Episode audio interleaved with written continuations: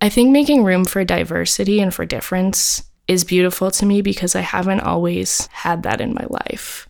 Because I was in this bubble world of Christianity, not to knock it or anything, but at least in my experience, I was in a bubble. To be able to communicate and be in relationship with people who believe different things with me than me has not always been my experience. So now to see that, and now, you know, I believe a different thing than my mom. But me and my mom still love each other. You know, we're still there for each other. I, I think that's beautiful. And I continue to see that in my life in lots of relationships.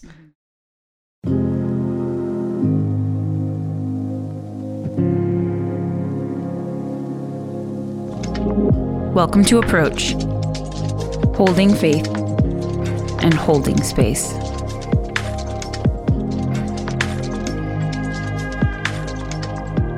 Welcome to another episode of the Approach Podcast. I'm your host, Mandy, and I have two friends joining me for this episode. One you have heard from before, um, our lovely producer, Caroline. Hi, Caroline. Hello, hello, hello. How are you? I'm good. Who are we here with, Mandy? Well, why don't you tell us Oh, who, who we're here with? Because I, I just met her like I a half hour ago. That's true. we are joined today by a special guest from my circle of friends named Megan.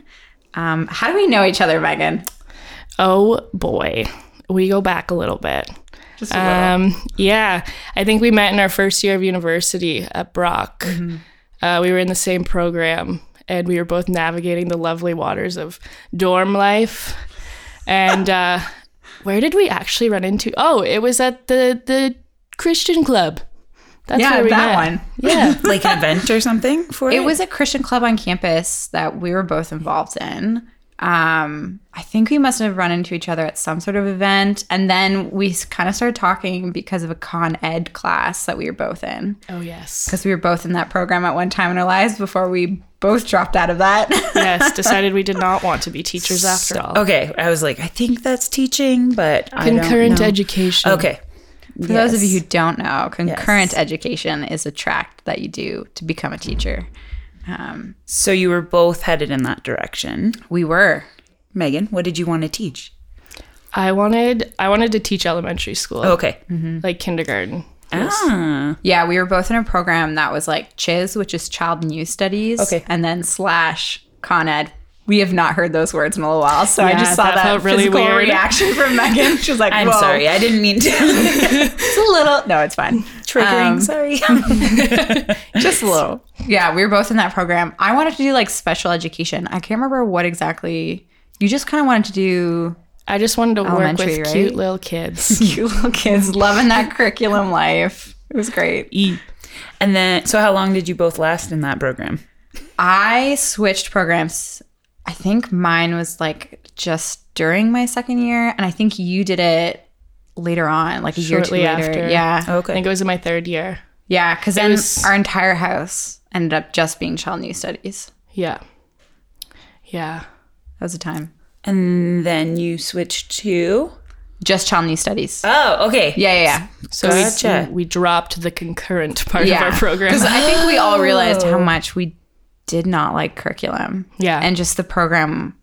Wow, I hope Brock doesn't get mad at me, but I just don't like the program for Con Ed. But then I think I also realized that I just more wanted to work with the actual hands on life experience that youth are going through. exactly. Yeah. it's too formalized of a Mm-hmm. system. Yeah. But we can talk about, we'll probably touch on that part a bit later. But um, do you want to talk a little bit about, like, kind of how you grew up? You're from Cambridge, which is where I'm currently living, which is just kind of Wow. funny because Megan used to always talk about how much Cambridge sucked. and now I live there. we called it Lame Bridge growing up. Cambridge. Yes. yeah. But do you want to just touch on, just tell us a little bit about kind of your upbringing, where you're from, what your home life was like? Yeah. So um, we talked about Lame Bridge, but I actually grew up for the, my childhood. I spent in a really tiny town called Drumbo. I remember. Um, Drumbo. yes, Drumbo. Makes me think of Dumbo. yes. Where is that? It is about 20 minutes from Woodstock. Okay. Like toward London, Yeah. out there. Um, yeah, so small town living. And then we moved to Cambridge when I was grade seven, grade eight. Um, I got two parents, great parents, Donna and Steve, um, and a little Shout out. shout out to them. you can cut that out. um, yeah, and I have a little brother. He's two years younger than me, Danny. Um, I would say my upbringing was, I have fond memories. Um, we were a tight knit family. Family Yeah. was important to us. Um, community was important to us. Um, I would say life was pretty simple. Like it was really just family, friends, having fun. I don't, yeah, I look at childhood pretty fondly in terms of my family life. Um, school life and friend life was never fun for me. I was bullied as a kid, um, always struggled to find belonging, always struggled to feel accepted. Um, so that also was part of my foundation as well. Part of your foundation in in what way? Like uncomfortable in social situations? Yeah. Or unsure of who you were, or who you wanted to be? Yeah, I think growing up there was always like this fear, right? I just always was afraid to be who I was, whatever that was. Um, I was always afraid of um, inserting myself into social situations because I was always rejected, Yeah. or it felt that way at least. Um, when you're persistently bullied, you get afraid of letting people in, and that has been my reality for the majority of my life. And now, as into my adult life, I've started to recognize the way that that's, you know, impacted me as a 25 year old as well. Turns out those things don't just go away. No, they don't. I was also bullied as a kid. So, and I can see, yeah, a result of it is definitely that pleasing, people pleasing part of me of just like trying to fight for just peace and stability and calm in whatever way I could get it. exactly. Right? Yeah. So it's okay, I'll just do and be who you need me to be just so things are okay. Yeah. Yeah. Hmm. What was your faith like growing up? I know, I think I remember you telling me when we were getting to know each other that, you know, your parents, um, they grew up Christian, if I remember, right? Yeah. Yeah. So my dad grew up um, Catholic. He was never really like a man of faith. Uh, he never, never really super identified with that, I don't think. My mom was raised in the Baptist church. Her family was very Christian. They went to church every Sunday. That was a part of who they were. Both my parents kind of into their early adult life didn't didn't participate in church, didn't go to church, didn't really think about God. I don't think that was much a part of their life. And then they had me and my brother. And when I was when I was a kid, we would go to church on like Christmas and Easter, like that kind of stuff. Um, so it was always sort of around. But it wasn't until I was probably grade seven or eight when actually my cousin invited me to his youth group at his church. And um, I went and I had the best time ever. And I told my parents I wanted to go to church every Sunday because it was so much fun. And that actually started my parents' faith journey. Oh, wow. Um, yeah, which has been pretty fascinating to watch. Um, and even just to talk to my parents about now as they reflect on, you know, that time and what catalyzed that for them. It was their daughter saying, Hey, I want to go to church. What was it that you experienced, if you can remember, Yeah. at that youth group that kind of drew you in? it was fun, which was the the first thing, but I think ultimately what it was is that it was a place where I felt accepted and I felt like I belonged and that nobody made fun of me and I didn't really feel like I was putting up barriers. Um, yeah, I was just desperate for somewhere safe to go. So I think that was my draw uh, initially, for sure. That's cool. Because for a lot of people, church does not have that No. that first, or that's not the first taste that people get at church, right? So that's that's cool to hear that it was fun. I mean, it's youth group; you'd want it to to be fun. They did a good job. Yeah, that's cool. Should, maybe um, maybe you should introduce us to the actual fourth guest on. You may hear a small voice in the background. That is that is my cat Timothy. he is locked in the bedroom, but he wants to participate as well. he needs to be He has a heard as well. Yeah, There's lots of thoughts on heard. faith. Speak of truth, Timothy. oh gosh. Um, yeah, I guess kind of. I don't know if you have more questions. Oh, I was want me to just yeah, I was in? just gonna ask. Um, wh- how did your parents react to the "I want to go to youth group, I want to go to church"? Like, I know eventually it led to their stories, but do you remember? Was that like shocking or weird, or where did it? How did it land on them? Yeah, it's funny. I, I've never really thought about how that would have felt to them, but I remember thinking, I, like thinking back, I remember um, thinking back to that time. I remember the time I asked my mom to go to church, and I used to write a lot of my thoughts down because that felt safest to me. And I remember like writing down that I wanted to go to church, and she was just like a little bit like confused as to why um, but was on board like sure let's go and we went we actually the church we went to was the church that she grew up going to Okay. um, so she already had a connection there anyways um, so I, i'm sure it was strange for her walking Yeah. back through those doors Yeah, right? as well yeah What would you say? What did your understanding of faith look like then? Was there anything? Um, was it kind of just like coming to know, oh, there's this guy named Jesus? This is what Christianity is like? Or is it kind of you're just going to youth group because it was fun, and you felt belonging in it? Yeah, I think part of like a lot of my draw was that youth group was my my group. They were my friends. But all growing up, I always had an idea of God and an idea of Jesus. And I would pray a lot growing up. A lot of times I felt alone or felt scared, I would pray. So that was a very normal part of my life. And then when I started going to youth group, I started to hear all these stories about this God who I had kind of had this relationship with my whole life, but I didn't really know much about. So it was interesting because I kind of clung to it very quickly because it felt safe and it felt comfortable and it had been there my whole life, if that makes any sense. Um, so I kind of dove right in. It like it felt like um, I was like knee deep right away. It felt like as soon as every story that I heard, every lesson, I just like soaked it up like a sponge. Maybe part of that was just my vulnerability at the time, like desperate for something. Um, maybe that was like my childhood naivety. Maybe that was God speaking to me. But yeah, I remember just like being so excited about all of it. I know when we first met, it was during first year university. Would you say that your experience in high school and up to that point was kind of stable and like your understanding of faith and like your parents as well too? Because I know when we met, my understanding of you is like a very conservative. ve- Like some of those views you had then are totally transformed to what they are now. Um, so how did was that just like you kind of continued to grow without like within high school? Um, how did you kind of land to that spot where I kind of came into the story and we encountered each other, we became friends? Yeah, I think my faith journey, whatever word you want to use to describe it, like high school was its peak in a way into university. Again, youth group was my entire world. It was the only place that I felt like I belonged and that I felt like I had any clear understanding of the world, of other people, of how I should live my life. So that was my entire youth.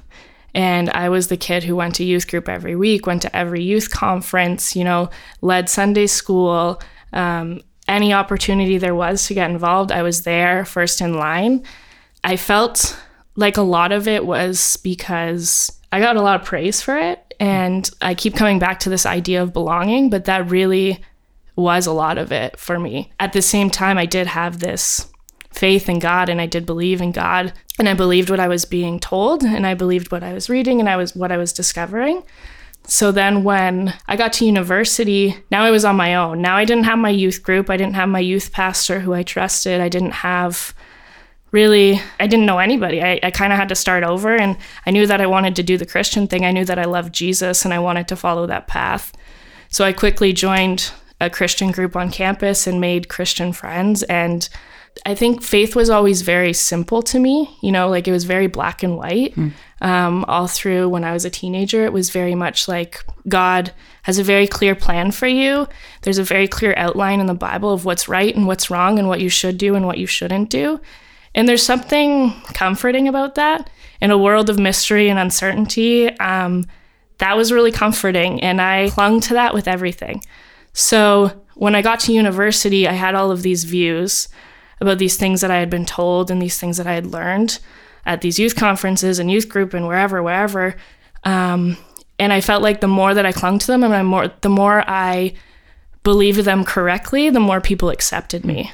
So when I got to university and I was making my own way and making my own path, I felt this need to almost like perform in that, yeah, I believe this, this, and this with certainty.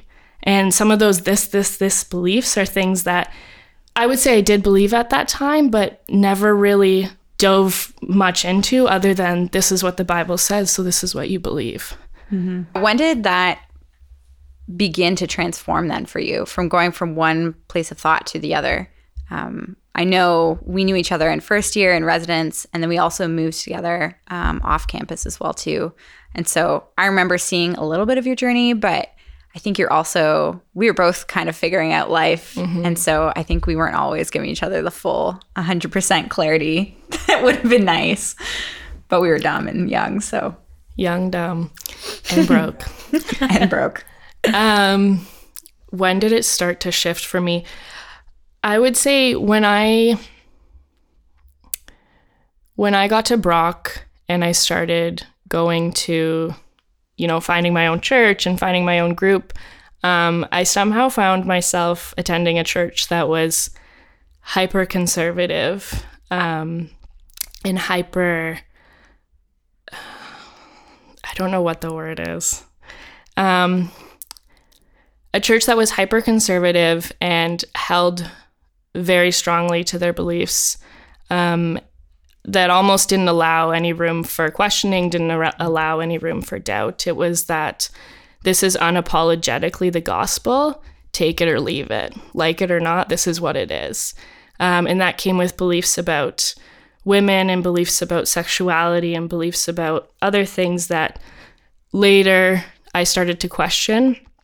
Um, but at that time, that hyper conservative church felt super comfortable to me. Mm. Um, and I think again, it was the black and whiteness of it. It was the it was the fact that it put life in a box and it made things seem simple in a way, while also beautifully complex, very simple. Because if you were following Jesus, then that was a clear path, and this is the path you take to follow Jesus.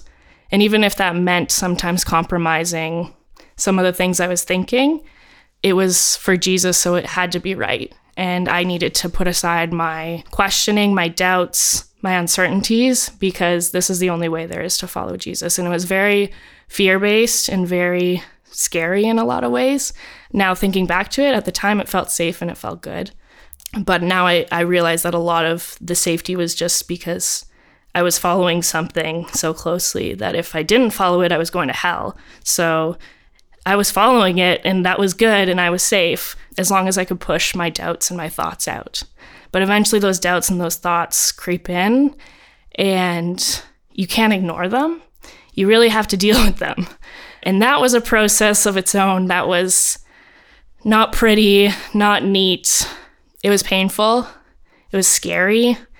It shook me up, continues to shake me up, I would say, sometimes. Um, I'm trying to remember the time that I started to deconstruct.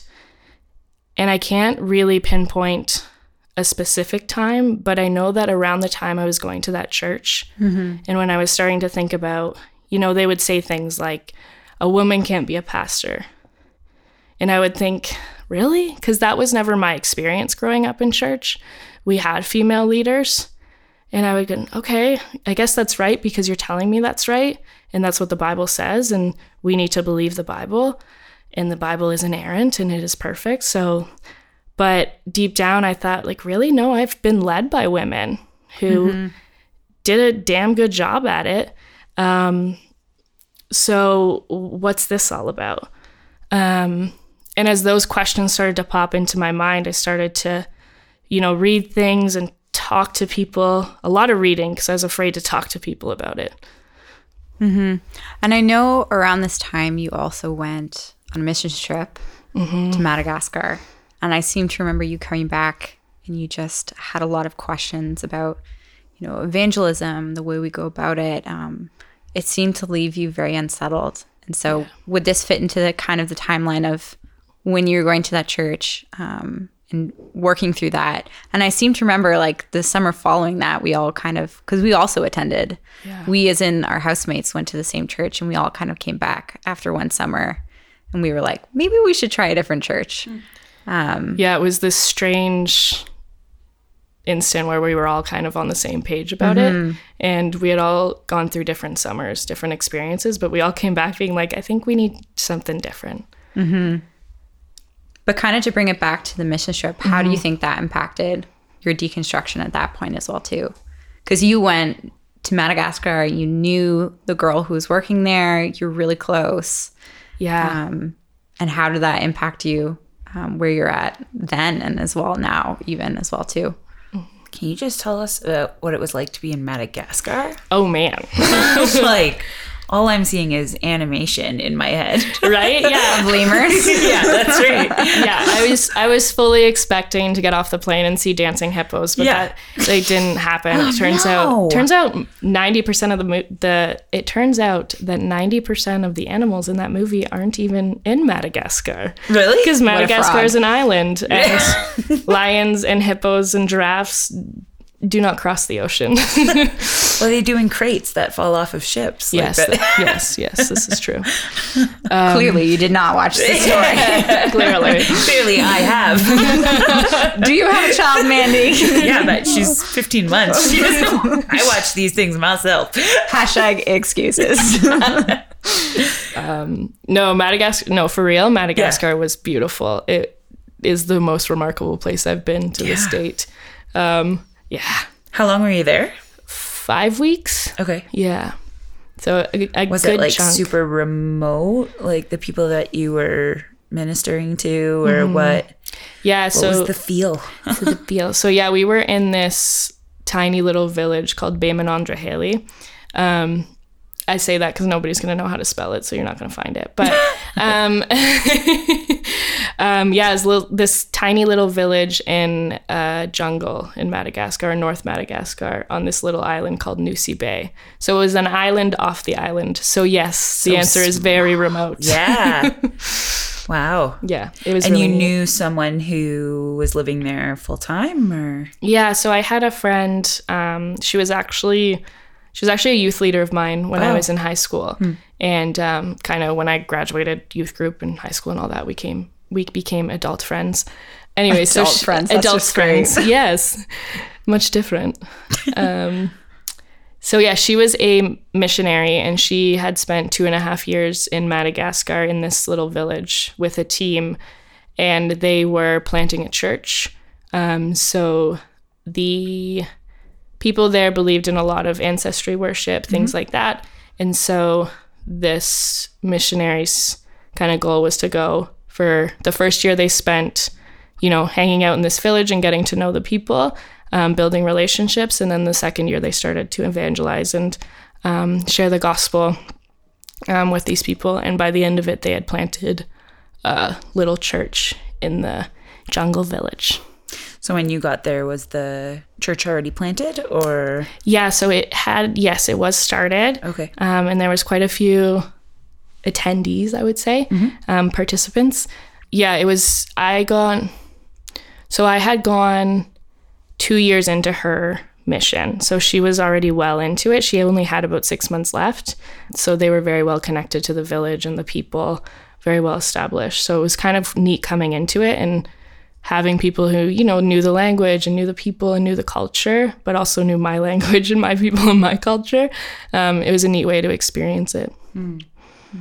How would you say that impacted your understanding of faith um, or even evangelism? I know that was something we talked a lot about because I was at a point where I was very conservative, I would say, yeah. Um, drinking a lot of the Kool Aid. yeah. But um, I think you were starting a bit earlier than I was about, oh, maybe this isn't the right way to go about it. Or maybe there is, like, are we doing this right at all? Should we be doing this? yeah so the madagascar trip was a big shift for me um, i think bigger than i realized at the time but prior to the trip i had a bunch of materials um, to kind of study and read up on about missions about international missions things like that And one of the books they gave us was called When Helping Hurts. I don't remember the author, but very popular book among missionaries. Um, and essentially, it's about the process of sort of international missions and how it can sometimes be a form of, you know, colonization and, you know, further perpetuating racism and, you know, the West is the best kind of idea. And it talks about how we need to do missions in a more sustainable way, in a way that doesn't perpetuate these things. So I read that book. I don't think I really got from it what they intended for me to get from it, but it got me thinking about, yeah, this idea that, you know, we're a group of white, middle class Canadian people going to this remote village in Madagascar. And who are we to tell them that the way that they're living their lives and the, the, the systems that they use to make meaning out of their lives and their beliefs are inherently wrong? And then I thought about the idea of, you know, a powerful white man coming into a little village and that symbolism in itself. Um, I saw a lot when I was in Madagascar, a lot of the local people really worshiped us mm. as white people. We were rich, we were powerful, we had it all to them. So when you come in and you say you have a message and you're white, they're going to listen. Mm-hmm. And to me, that was. And try to please. Yeah, too, and try right? to please for sure. To me, that was an abuse of power. That was an abuse of privilege. Mm-hmm. I didn't like it. I came back from Madagascar and I had to report to my church and talk about, you know, the experience and what it was like. And I shared a lot of stories about, you know, seeing people come to faith and seeing this church grow and being excited about it. And part of me was because a lot of me was still very ingrained in that life and believing that a lot of me did believe that these people needed Jesus. I just didn't believe they needed it in the way that we were delivering it. So seeing, you know, people come to faith was still really cool for me. So I came back and reported those stories. But I came back, and I didn't report this to my church, but I came back feeling like I don't know if this mode, this method, this form of faith is what I want to do. Mm-hmm. And then the question became, well, if not this, then what? Mm-hmm. And that's a really scary question when your entire life has been church, faith, God. What do you do when you start to not see flaws. Like, yeah, not and not just your whole world, but like your place of security. Yeah. Safety, love and belonging. Yeah. Mm-hmm. Yeah. Especially like growing up with being bullied.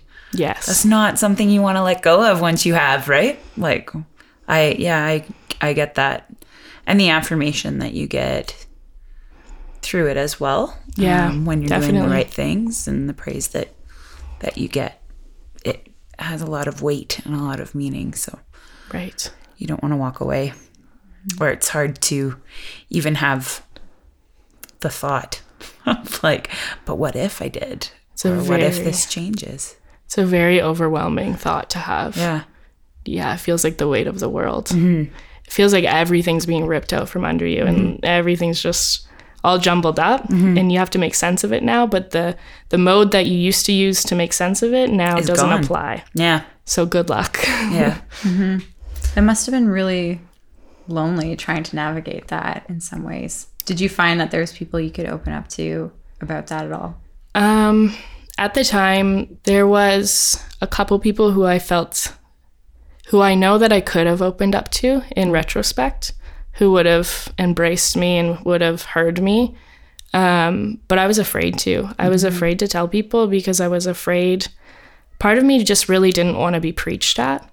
Part of me just wanted to be heard. And I didn't know if there was anywhere for that to happen, mm-hmm. at least anywhere where people would understand. Because it was either say it to your non Christian friends who don't understand the journey of, you know, having this faith foundation or share it with your Christian friends who are going to be worried for you and who are going to pray for you and ask to pray for you mm, and, and tell you rescue you. Yeah, from... yeah. And I've been in that situation. I've been the friend who prays for the friend, right? I've been the friend who tells the friend to keep searching, keep reading, you know, the friend who desperately tries to get your friend to come back. I've been that person. Mm. But I didn't did, want it.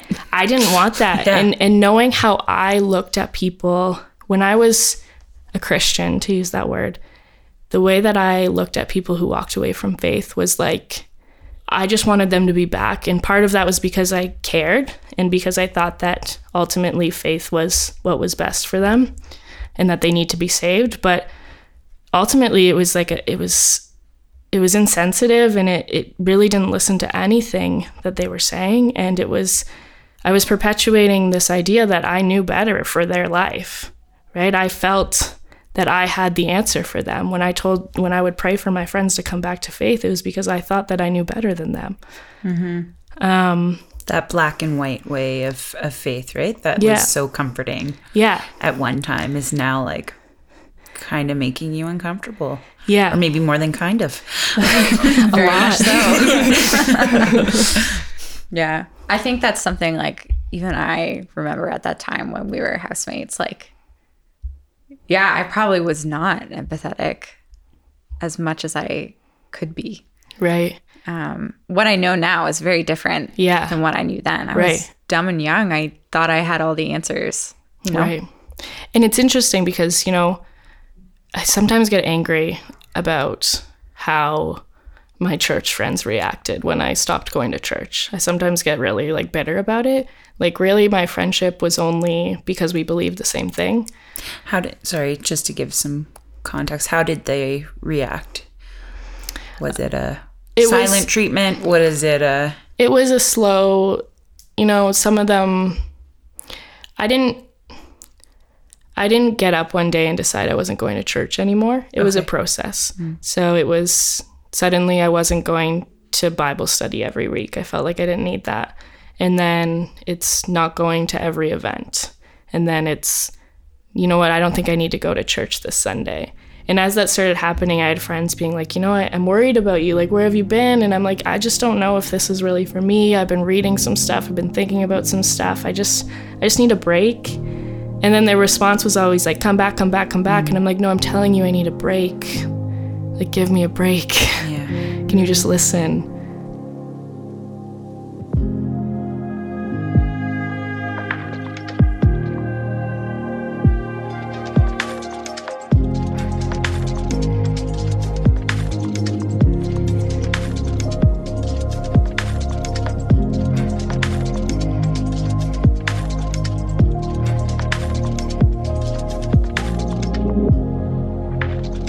Within this, like you're also figuring out your sexuality, which Yeah. is like another layer of just confusing, especially because when I met Megan, your views were very different. Megan did not like the gays. um, yeah, so I talk about, you know, the process of leaving the church and how it was a process. I didn't wake up one day and decide I'm not a Christian anymore. It was a long, drawn out process that I think I'm almost still, in a way, participating in um, or going through. But um, during that process of leaving the church and navigating that, I also found myself falling into a relationship with a woman, which was a whole nother thing to navigate. Layer on layers. Yes, um, because I had never thought in my life that I was gay. I had never been invited to even explore that side of myself. And then suddenly I was in this secret relationship, and nobody knew that she existed. Nobody knew that I liked girls. All the while, I was trying to navigate not only accepting that part of myself, or at least sort of figuring that out, but also navigating you've just had your entire world ripped out from under you and you have no compass at this point. So, and now you're participating in something that for the majority of your life you've believed was wrong, that you believed was fundamentally wrong. So that was filled with a lot of guilt, a lot of pressure, a lot of hiding, a lot of isolating myself because mm-hmm. I didn't know what to say or do. I didn't know even what I was feeling and I didn't know how to process it and I was embarrassed mm. because I felt like at the age of 22 or whatever I was at the time, I should have had that figured out. Hmm. Again, everyone's journey is different and looking back, I didn't have to have it figured out, but I felt like I did and I felt like I had nowhere to go and uh, yeah, it was awful not to be melodramatic, but it was awful to go through that. It was scary and dark. Yeah, thinking about it now, I was so lost, more lost than I even realized. Yeah. I remember when you I kind I don't know if I just always had a feeling. People always said it. Yeah, but I just Yeah. remember recently, like when we had had like I think probably the one of the most open conversations we've had in a long time. Like I just remember crying for you because I was like, that must have been so lonely. And I remember like this was probably in between third and fourth year where I was like living with you, and then I mm-hmm. went to be an RA, so we still saw each other, but it wasn't the same interactions we had had previously. And I had no idea just how lost you felt and mm-hmm. just how confused and lonely all of those experiences were. Now I know exactly like how much confusing it must have been, how I can empathize a lot better. But at the time, you're just so young in university and you're so underprepared of how to actually listen and to Right. love people that Yeah. you're so self centered in that view. Right. But feel like a lot of people during that time, you know,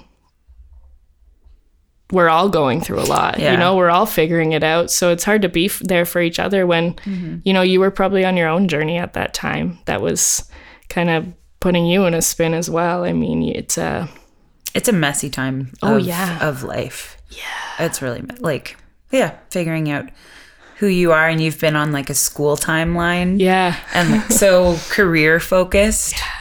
Career focused at like 14. right. Yeah, right? exactly. Like 18, you're going to decide what the rest of your life looks like, apparently. Yeah. no pressure. Yeah, Not no even pressure. close. Not even close. Most people change careers many, many times. Uh, for all you, yeah, young adults or youth that are listening, don't panic. It will change, and that's okay. Yeah. But when in reality, it's like I, I wish I.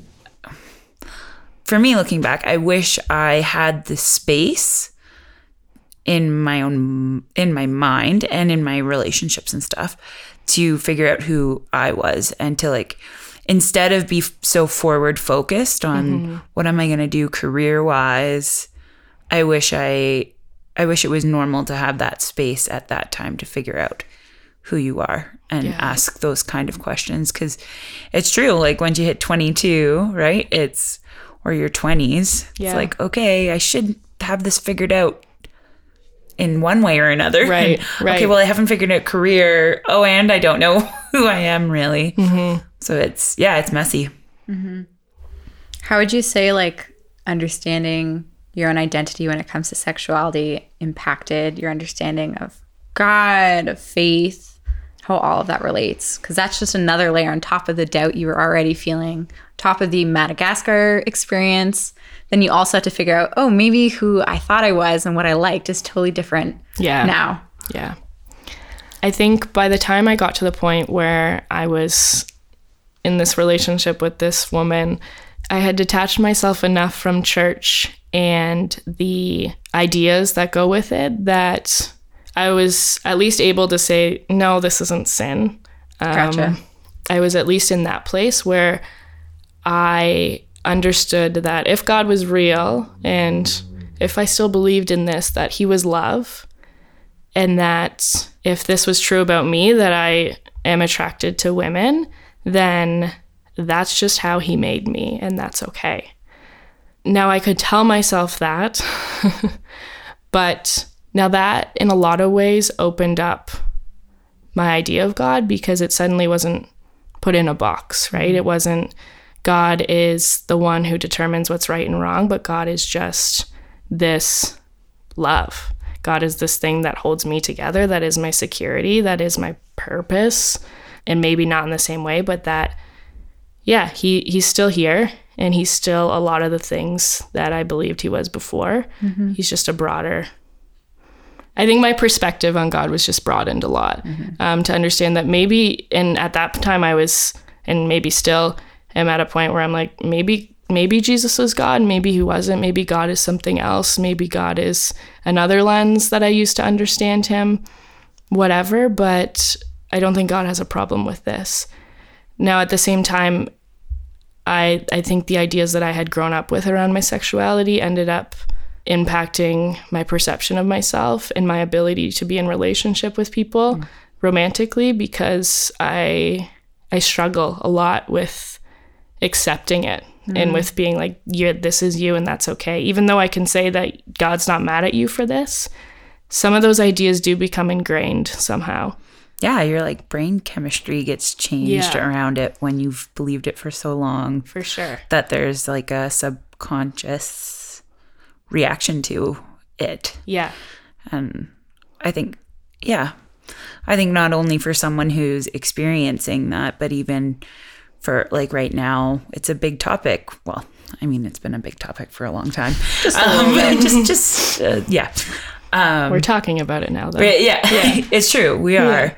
Um, but I think for for someone like myself, who for a long time held similar views that you did when you were mm-hmm. younger, and now am questioning a lot of that, mm-hmm. there's still this weird like my. I, yeah, I can say the words, but at the same time, there's like this innate reaction to it that I hate. Yes. I hate it about myself and I I'm working hard to get rid of it. But it's yeah, I can't imagine what it would be like to not only experience that as you're like looking on other people, but then for it to be about you. You know what I mean? Like Yeah. that's that's a whole other level of of shame and guilt because it's not just about judging someone else, but now it's about my perception of yeah, who I am, my worth, my my value. Right. Mm-hmm.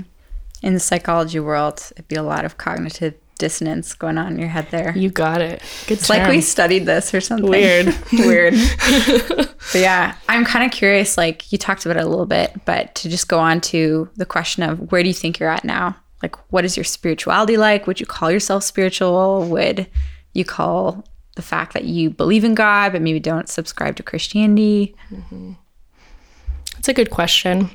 So I think I've said this throughout today, but I don't go to church anymore. My family is still very much a part of that world. And so in some ways, I still skirt around it. You know, I'll be there at Christmas, I'm sure. Um, I'll go to events when my mom invites me, things like that. A lot of my friends are still very connected to church. So it's still very much a part of my life. I find myself talking about God and Jesus a lot, even though I don't necessarily believe in them, which is okay, and which I think is a really cool thing. Now, I would say that I believe that there is some God out there. It, it doesn't make sense for me to um, live in this world and there not be something else. It just, just that's just where I'm at. Jesus is the lens I use to understand God. Jesus is the lens I use to understand love. Um, the stories in the Bible I find fascinating. I find a lot of them really beautiful. The way I now look at the Bible, though, is less of a, you know, this is the word of God and this is the way you need to live, and more of a, a collection of texts from people who are trying to figure it out, who are trying to make sense of this thing called life, who are faced by a lot of political persecution, who were, you know, there was war, there was a lot of crap going on in the Bible. Um, and then there was these individuals who were trying to make sense of it, I think. At least that's the way I see it. And I think that's really beautiful because I feel like that's what I'm doing. I'm that's what we're all doing. We're all trying to make sense of this thing called life. We're all trying to find some sort of meaning, some sort of purpose. I don't know that I'll ever fall on a certainty, and I don't think I ever want to again. I'm open to the fact that maybe one day I'll be an evangelical Christian again if that's what happens. Um, but right now, it's not doesn't interest me in the slightest, and I'm kind of just enjoying the mystery, I guess. Kind of just exploring and more trying to understand myself at this point. More trying to figure out who I am now that I'm not a Christian. I talk to my therapist about it every week, you know, this rebuilding. You know, you've deconstructed everything and it's been deconstructed for a little while and I've slowly started to build that, but it's a process. So, yeah, I'd say that's where I'm at. I'm just I'm just rebuilding and not really focusing too much on labeling anything. I'm just enjoying the mystery of it. I think that there's lots of cool ideas out there about God and about spirituality, and I love hearing them. I'm just not about to go tell people how to live their lives either. Um, I think each of our journeys is really unique and beautiful, and I just want to hear about them and not really tell people how to live anymore. um, so, yeah, I think that's where I'm at. I think we touched on this a little bit, but after seeing kind of where you're at now, what has the response kind of been to friends and like family um, even people at church. I know you mentioned a bit before when you're first going through it, but now as someone who's settling more into understanding who they are and like rebuilding their ideas, mm-hmm. what has the response kind of been like for people in your closest circles?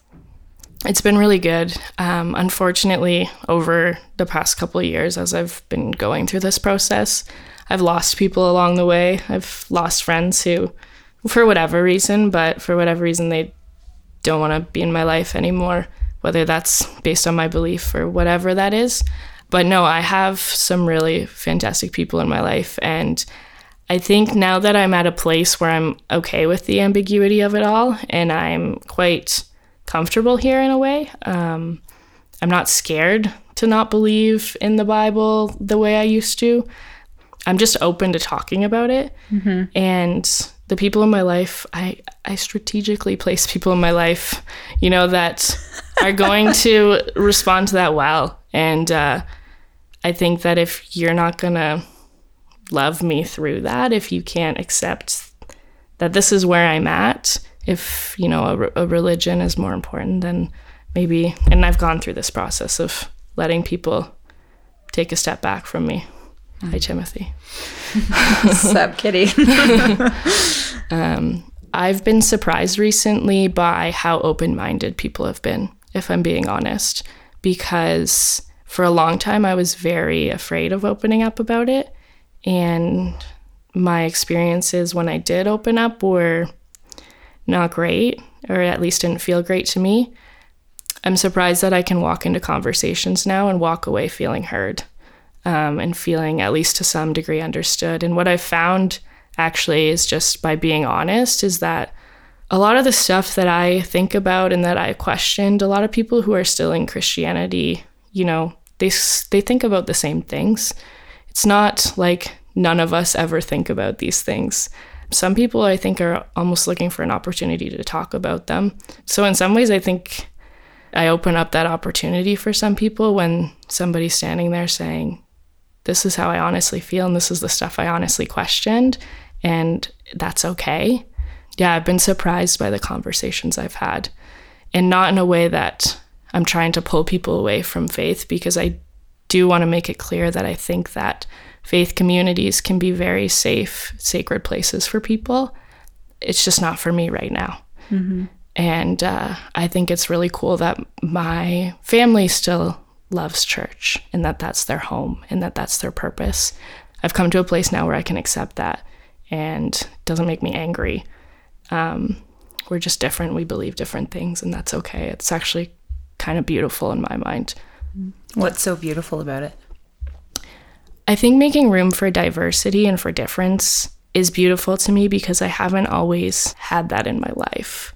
Because I was in this bubble world of Christianity, not to knock it or anything, but at least in my experience, I was in a bubble. Mm-hmm. To be able to communicate and be in relationship with people who believe different things with me than me has not always been my experience. So now to see that, and now, you know, I believe a different thing than my mom, but me and my mom still love each other. You know, we're still there for each other. I, I think that's beautiful. And I continue to see that in my life in lots of relationships. Mm-hmm. It's like the experience of real love, right? Right. Like especially coming from the yeah, the place of feeling um that it was very conditional. Right. That it was based on like, oh, we have this shared identity of Christian mm-hmm. or faith, and then that got taken away and the relationship dissolved or it changed dramatically right. or whatever. Whereas now you're experiencing, yeah, that love can still be there, relationship yeah. can still be there. It doesn't have to come with that cost. Mm-hmm. I'm interested in asking, and you do not have to answer at all. Um, how? Attention. No, no, I don't please? think so. No, it's, I, I hope it's not that dramatic, but maybe it well, will be. Time I don't know. Let's Spit just out, keep, uh, yeah, just keep pounding me, Caroline. um, what uh, what it has what has it been like with your parents in terms of like you being the catalyst to them coming to this truth that has like by the sounds of it mm. completely shaped their lives yeah. since then yeah. and to have you um, change your perspective or change the way you engage with it. How has that how has that been? And because I'm so curious, um, what do you what do you see when you look at their their faith? Because um, you have said like it's really beautiful and you've loved watching their journey. Mm-hmm. So I yeah, I'm curious to hear. I think that so my parents, like I said, they started going to church when I was in grade seven or eight when I started to go to youth group. And it was kind of always just a routine for them. And then suddenly, in the past couple years, so pretty recently, it's become much more meaningful to them in that it's it's become faith. It's become part of their lives. It's not just a Sunday morning thing. Hmm. Um, navigating that those conversations and in our relationship has been honestly a little challenging at times. Um, I felt for a long time that they were disappointed and that I had, I guess I had felt like I had let them down in a way because I led them to this water and now I'm not drinking the water, but you guys are drinking the water. It almost feels like, it almost to me feels like I'm betraying them in a way, which I don't think I am, but these are thoughts that I have. Yeah. Um, so sometimes I, I think a lot of the time I avoid that conversation if I'm being honest. Yeah. Um, I've had to navigate my own feelings around, you know, when my mom shares, my mom will share like Bible stories or things she's heard on a podcast with me.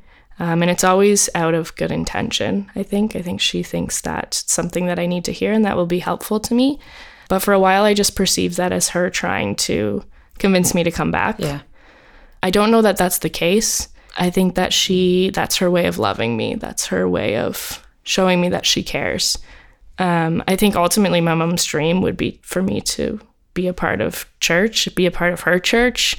Um, I think she had a lot of ideas about what that would look like. So maybe letting go of that is difficult for her as well.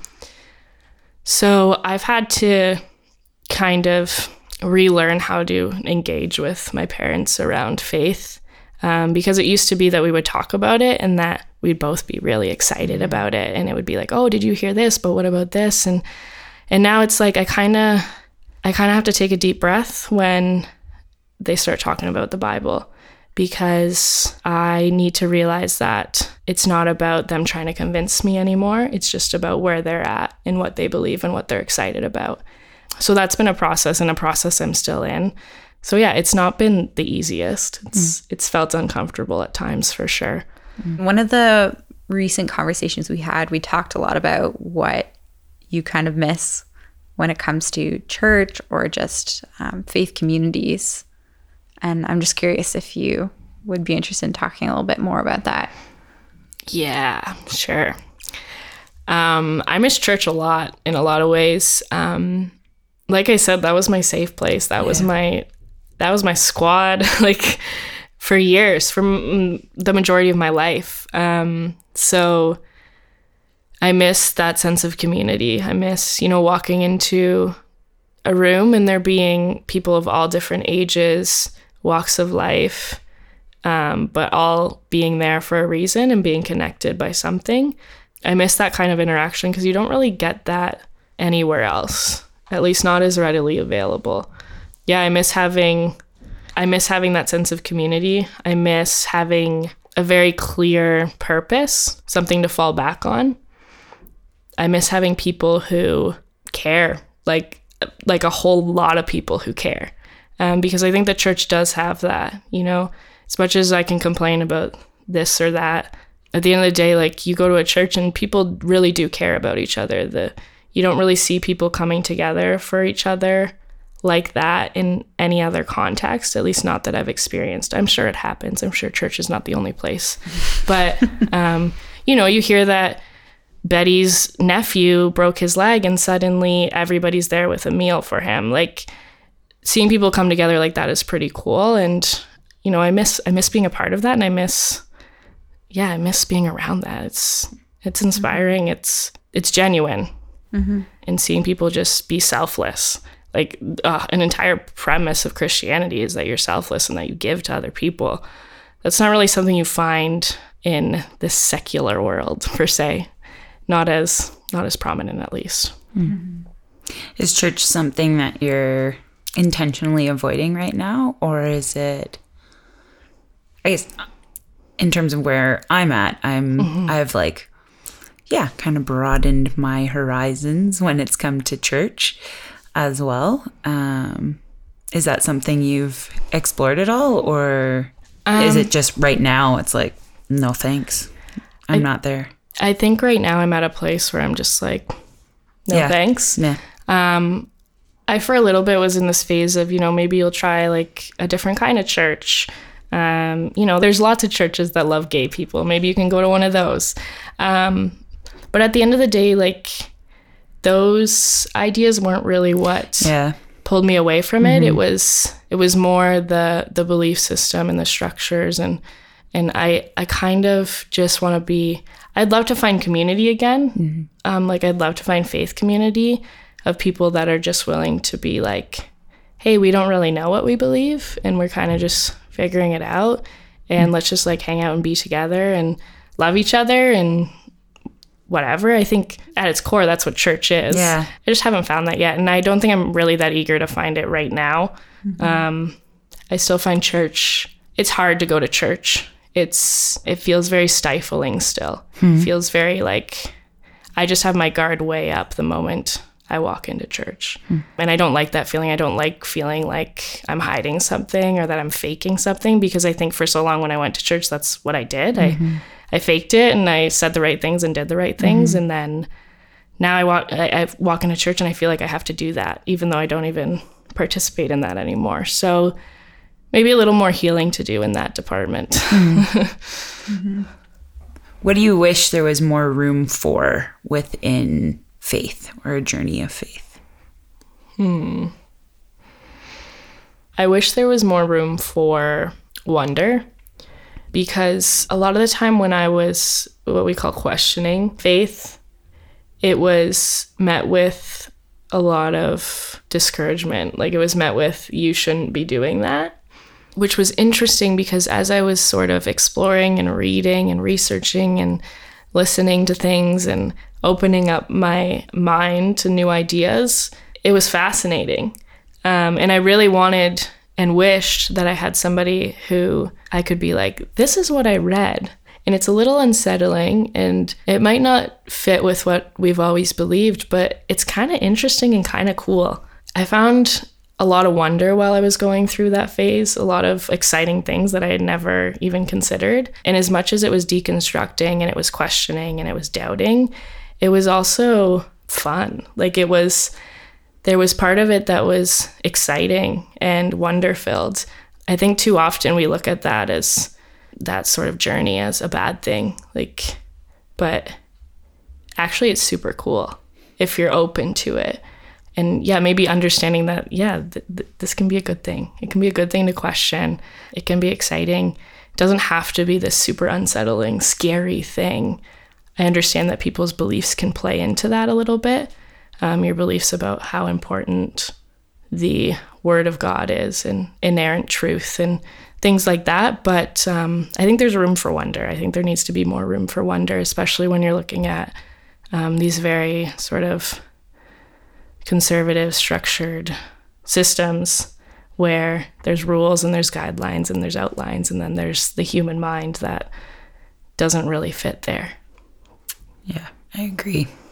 I agree. The yeah, the understanding or the allowance of space for mystery. Yeah. Like God, even in the Bible, refers to himself as uh, well, with there being a lot of mystery, and I think in a lot of people's experience with Christianity, there's no room for mystery. There's no it's like, room. well, I'm on the other side of the mystery.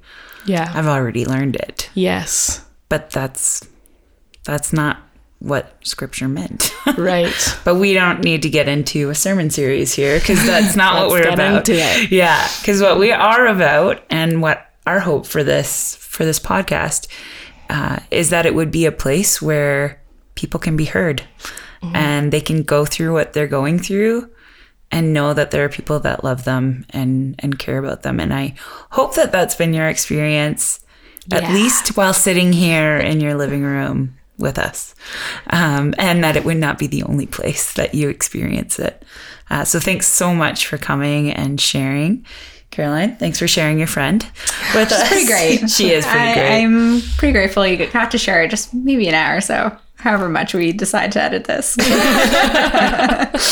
thanks for coming on, Megan, and for trusting us with your story. Yeah, thank you for listening. Um, when you approached me about this, I was so excited because, I mean, I when I was going through this process of deconstruction, I say that like it's over. It's not, um, but I listened to so many like podcasts. I was just so desperate to hear somebody like relate you know somebody to relate to somebody who gets it.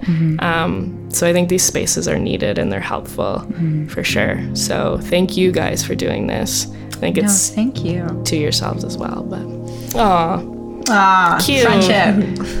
gross All right, let's stop before. Goodbye.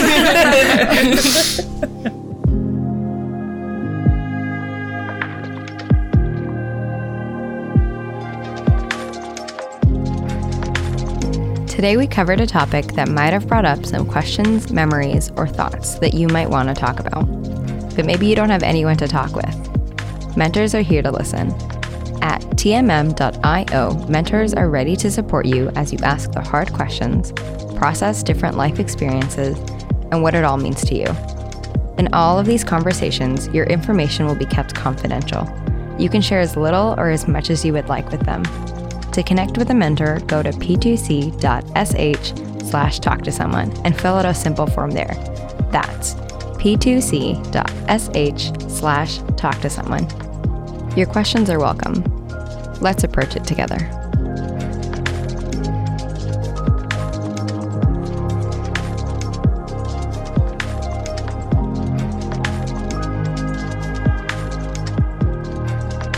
Welcome to the part of the podcast where we talk about what we just heard, uh, how it landed on us, um, the experience of listening to someone share quite openly about a really difficult um, time that they went through and how it's impacted their walk with God or relationship with God. And as always, I've got my two lovely friends joining me. We have Laura, our audio tech. Hey, Laura and Caroline, our producer. Hello. So these two were uh, in the room with us as uh, Caroline's friend Megan shared her story with us. Um, so yeah, we her story um, was pretty involved, had a lot of parts in it. Um, and I'd love to hear from you guys kind of first first reactions. Caroline, I know like you you knew this story. Um, She's your friend. You kind of watched parts of it unfold. Um, Yeah. What was it like for you to kind of hear her sit down and just lay it all out? Yeah, uh, it was interesting seeing someone who is my friend actually taking time to sit down, be on the podcast, share her thoughts. I've always known Megan is super articulate, so shout out to her. I know she's going to be listening to this, so I better talk her praises. but yeah, I think it's very, I think it was just a beautiful moment to see my friend uh, just be honest about stuff that um, when we she was going through it that she didn't have the space to feel like she could be honest or to be vocal about it or vulnerable. Um, yeah and so it caused a lot of reflection in me of like i think with the first time she told me it we were just sitting in a canoe and she just kind of unfolded her entire life. Um, parts that i didn't know about it and there's parts she didn't mention on the podcast. Um, but yeah i think it caused a lot of reflection on me to be thinking like what had I done that made her not feel safe? Like, did she trust me as a Christian? Um, for those people who are familiar with the whole like thresholds of Christianity, where you know your friend walks from you know trusting Christian to seeking Christ, of like, um, yeah, I, I think as a Christian myself, I was like, I don't know if I was the most trusting person at that point in my life. Uh, am I a person who's willing to allow people to come to me and feel safe and known and loved and to be honest about their feelings with Jesus. And so I think it caused me a lot of reflection in that regard, but I'm excited that she had the space and the enthusiasm to actually talk about her journey. Um, it's a big one. It's a complicated one. Can't wrap it up in a bow. Um, so I'm really curious to hear the thoughts of you two, since you guys don't have that friendship with her, and that was one of your first times hearing her thoughts. Yeah, I think also just in light of you reflecting and and kind of I don't know, evaluating where you were at mm-hmm. at the mm-hmm. time that she was going through that.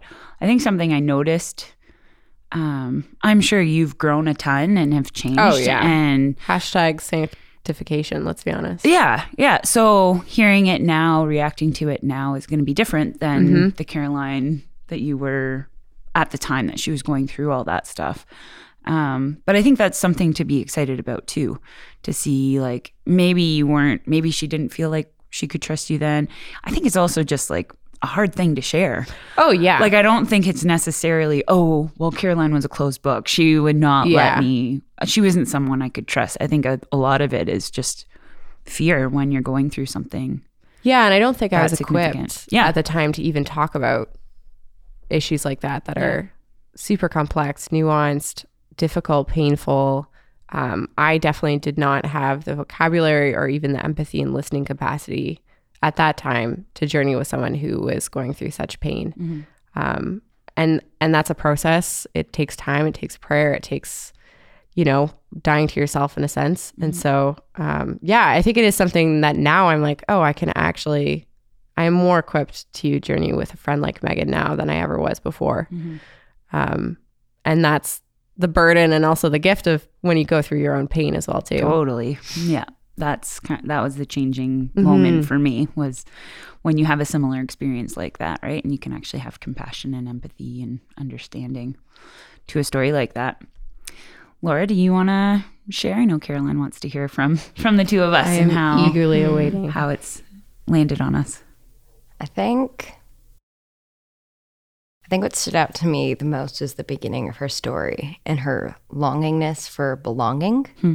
I think that's just something so many of us struggle with, and just something like they say it in church all the time that God created us for community, like He exists in the perfect triune God. And there are all these like lofty phrases, but the reality really is that we do need people. Um, and at the beginning of her story, she found that belonging, that home, that like family in the church, in the body. Mm-hmm. Um, and that was beautiful. And yet it saddens me so deeply to see that like part two, if we can even call them parts of her story is when she starts doubting, when she was questioning, when she needed the body around her, knowing that they were her family, that she didn't feel safe with them mm-hmm. any longer, that her her doubts, her questions, the things that she was wrestling with were I think we treat so much like, oh, it's black and white. That's bad. Mm-hmm. This is good. Mm-hmm. Don't do bad. Um, and it kind of like it it takes away from her experience of like, okay, I know it's bad, maybe, but it's, it's what I'm happening. feeling. Yeah, it's, it's, it's literally what's going on right yeah. now. So how do you how do you walk with someone through that? And I think like Caroline, eh, you and your roommates did the best that you could with what little you knew at the time, and and um, like you can't point a finger to blame on the church per se, but I do in some ways. Like mm-hmm. you should be there for each other. You should be. Mm-hmm. I think the whole point of this podcast is listening. Like yeah. you should be able to just let someone speak what is on their mind, the, the doubt, the wrestling, the fears, mm-hmm. the the unbelief, and be able to like hold that for them mm-hmm. without saying, No, that's bad, don't do that. Mm-hmm. Everything you're experiencing, wrong. Don't experience that. Mm-hmm. Yeah, one of the other guests that we've had on the podcast mentioned that um, kind of the comparison between an actual family and church family in terms of like, okay, my actual family is not going anywhere. I can be honest and truthful if I have a good, safe family. Um, I can be open about those doubts and not be cast out. Like they'll journey with me through it and we'll figure it out. And there is a such a huge desire for the church to be this the same. Um, a place where I can be honest about what's going on and and not feel like that um, feel like that feeling of belonging is going to be taken away or is going to be put at risk um, because I am asking some questions. Yeah, I think that brings me then to a question that I'm curious about your guys' answer is I think a lot of time people don't know how to hold a balance of truth and grace of, oh, my friend is questioning this. Do I need to correct them right away? Or mm. maybe this isn't the time and place. Like perhaps the journey, the relationship needs to be farther along before I can confront them with that kind of truth. What do you guys personally think? Um, how do you exemplify that in your relationships with people in your life? I'm just curious of your thoughts.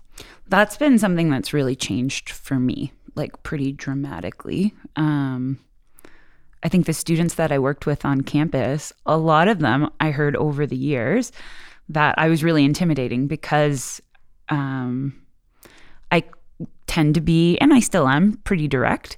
Um, and in light of that, would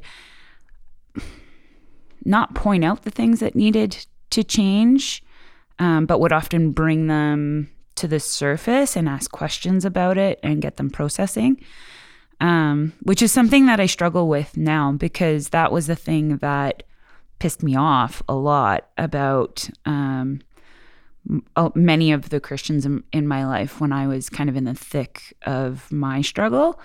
Um, yeah, was the I don't I don't need you to preach at me the things that I already know, the things that I've already preached at other people that right now aren't helping me. Um, I've tried them. like, why are you assuming that I've forgotten those things or that I I didn't know them in the first place? Um, and just kind of feeling disrespected in that way. Um, which I mean, the minute you start feeling disrespected, it's you lose trust uh, the moment that happens. So, yeah, so it's something that I would say I'm, I don't know, I'm still figuring out mm-hmm. in this new place that I'm at. Um, I think giving people the freedom to go through what they're going through is more important to me um, than correcting. I think it takes time for someone to get to a spot where they're even willing to listen to that. Um, yeah, and it's it's a fragile thing, I think.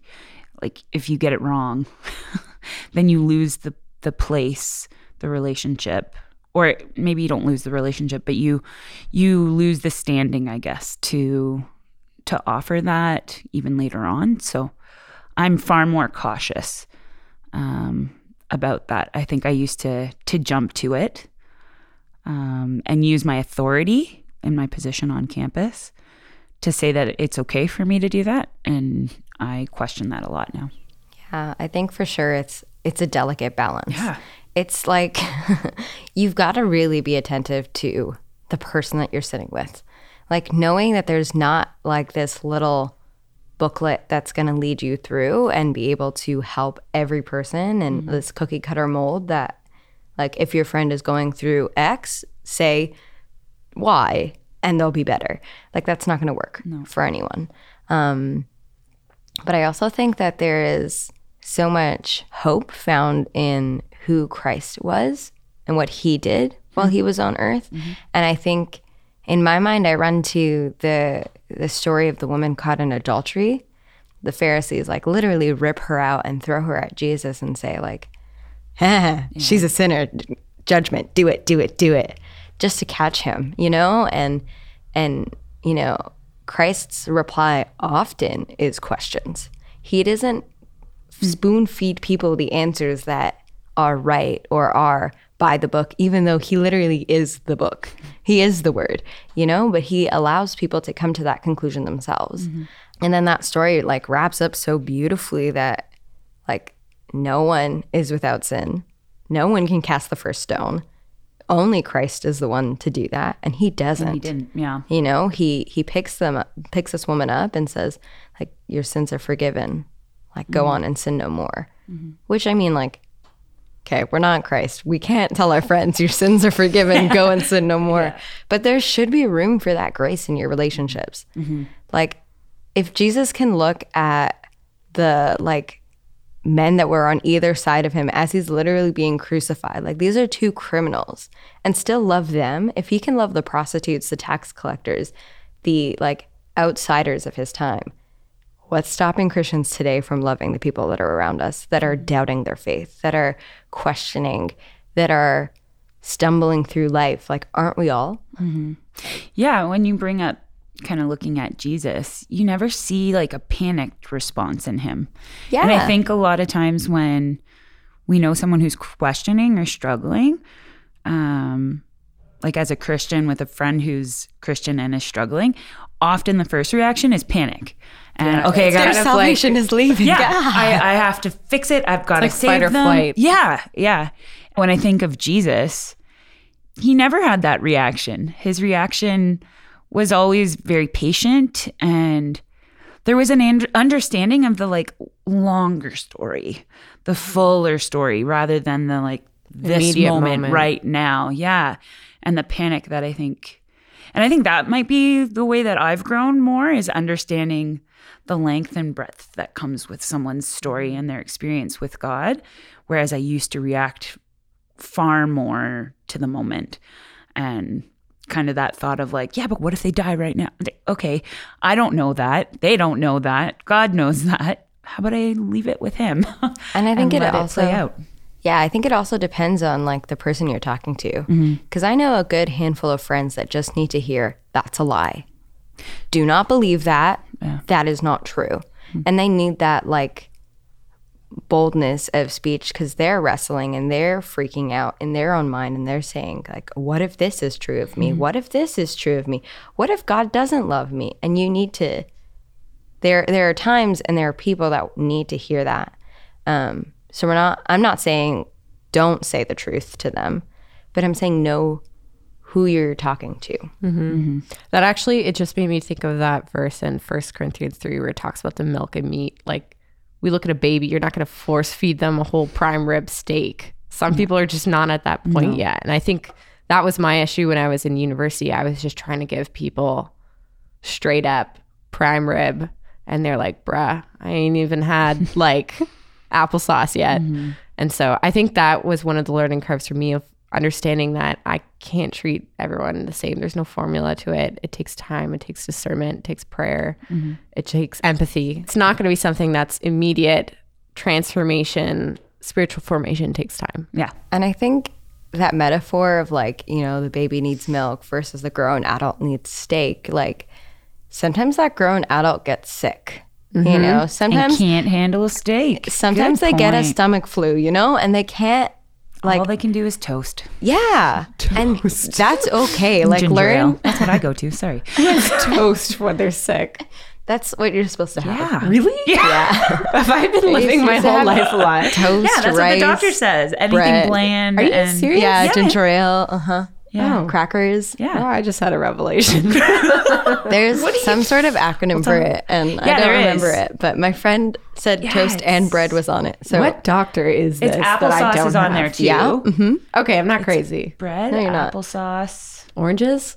They have no, No. you're not supposed to have flu? citrus. Super acidic. Flu is different than stomach. Oh, okay. okay Anything okay, that you're okay. okay. This is so. I took social sciences. Tuning in for your medical advice.